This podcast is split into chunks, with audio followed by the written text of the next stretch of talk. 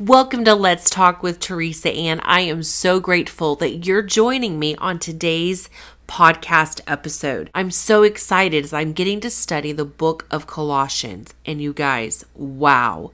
It is a book I memorized in seventh grade throughout the whole year in Bible class and had no idea how equipping this book is. And it's truly an amazing resource to living a life that blesses God, ourselves, and others. So that's what's coming up next.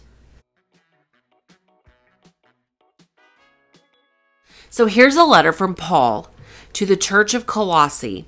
This church Paul had never met before, but his teachings were becoming well known throughout the region. And he while he was imprisoned, he was asked by Epaphras to encourage the saints in the church of Colossae, which is how the church of Colossae had learned about the good news of Jesus, was through this servant of Jesus, Epaphras. So here is this letter from Paul being chosen by the will of God to be an apostle of Christ Jesus and from our brother Timothy. So this is very clear that Paul is writing on his own behalf as well as his protege, Timothy. We are writing to, now this is the audience, to God's holy people in the city of Colossae. So he's not writing to the world or the people that live in Colossae. He is writing to people who say they are followers of Jesus. And he he encourages them as he says you are faithful brothers and sisters in Christ. May God our Father give you grace and peace. Then he says this We always pray for you, and we give thanks to God, the Father of our Lord Jesus Christ. For we have heard of your faith in Christ Jesus and your love for all of God's people, which come from your confident hope of what God has reserved for you in heaven. You have had this expectation ever since you first heard the truth of the good news. This same good news that came to you is going out all over the world. It is bearing fruit everywhere by changing lives, just as it changed your lives from the day you first heard and understood the truth about what? About God's wonderful grace. And you learned about the truth of the good news from Epaphras, our beloved co worker. So it's really cool how he is making sure that he honors Epaphras to give him credibility to the church of Colossae to pay attention when he speaks. And so Paul is almost like giving his endorsement letter to say, listen, you need to listen to whatever he says about these teachings. Then he says, he has told us about the love for others that the Holy Spirit has given you. So we have not stopped praying for you since we first heard about you. We ask God to give you complete knowledge of His will and to give you spiritual wisdom and understanding. Then the way you live will always honor and please the Lord, and your lives will produce every kind of good fruit. All the while, you will grow as you learn to know God better and better. Take notice of that. All the while, you will grow as you what? As you do more Bible studies, as you read the Bible more. It says all the while as you you all the while you will grow as you learn to know God better and better. We also pray. So these are key prayers that Paul is praying that you will be strengthened with all of God's glorious power so you will have all the endurance and patience you need. So notice, he's not praying that they have endurance and patience. He is praying that they will be strengthened with all of God's glorious power. So the result in that is that you will have endurance and patience that you need. So we pray for patience all the time, don't we? We pray for endurance. But that is a default to something else. That we be strengthened by God's glorious power. And the only way we can do that is by growing in our learning to know God better and better. And when we know God better and better, then we will produce every kind of good fruit in our lives. Then, because of that, how can you not live in a way that brings honor and pleases the Lord? And because of that,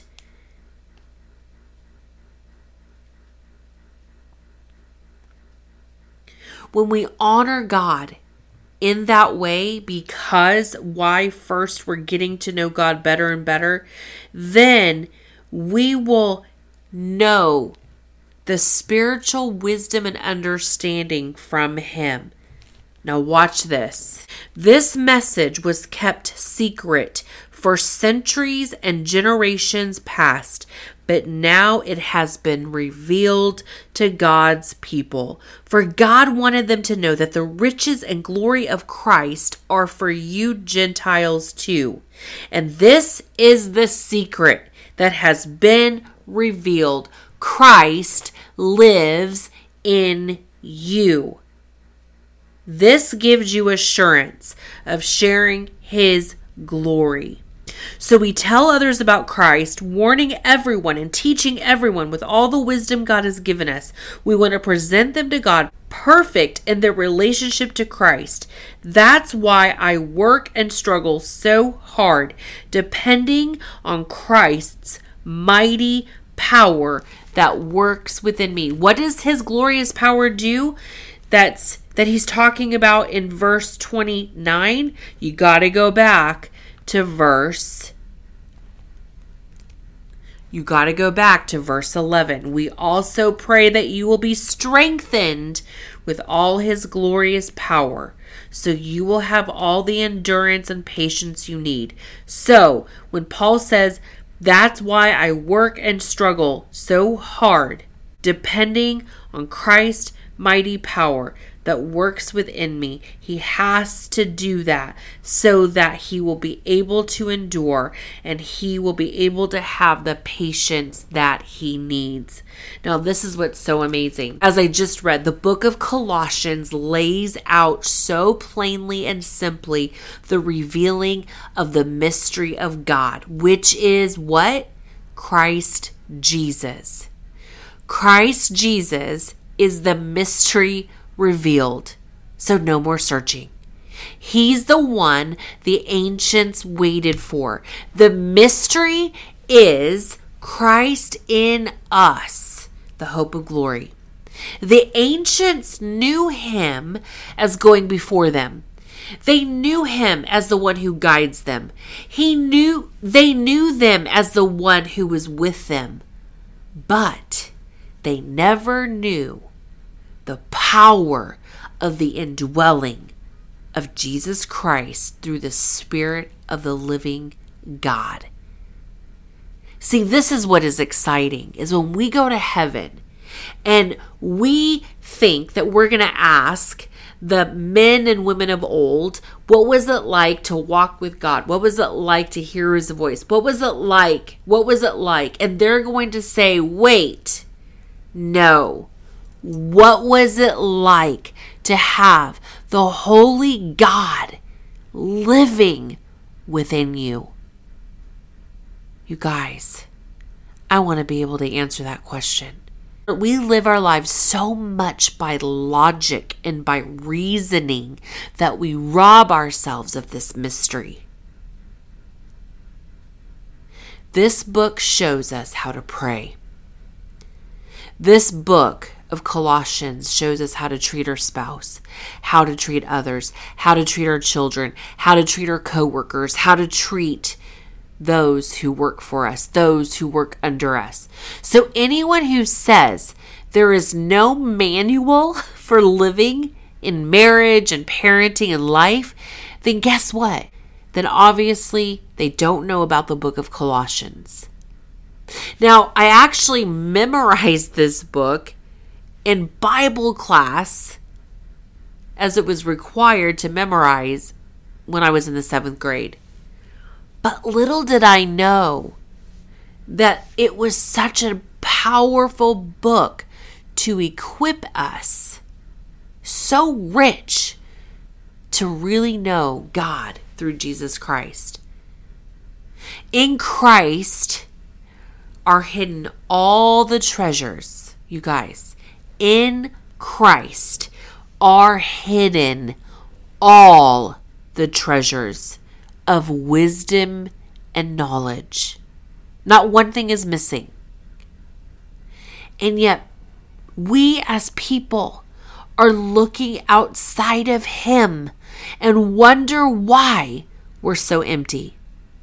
In Christ are hidden all the treasures of wisdom and knowledge. We can be saved, but are we changed? What a powerless life. We can accept the Lord, but we must continue to follow him, as it says in Colossians 2.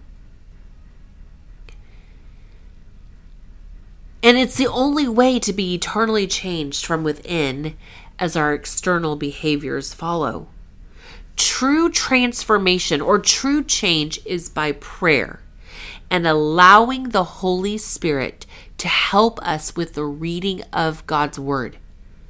Not reading from our own jaded perspective, not reading from our own agendas, but from how we were always meant to study the Word of God. And it all starts with a grateful heart to God when we pray.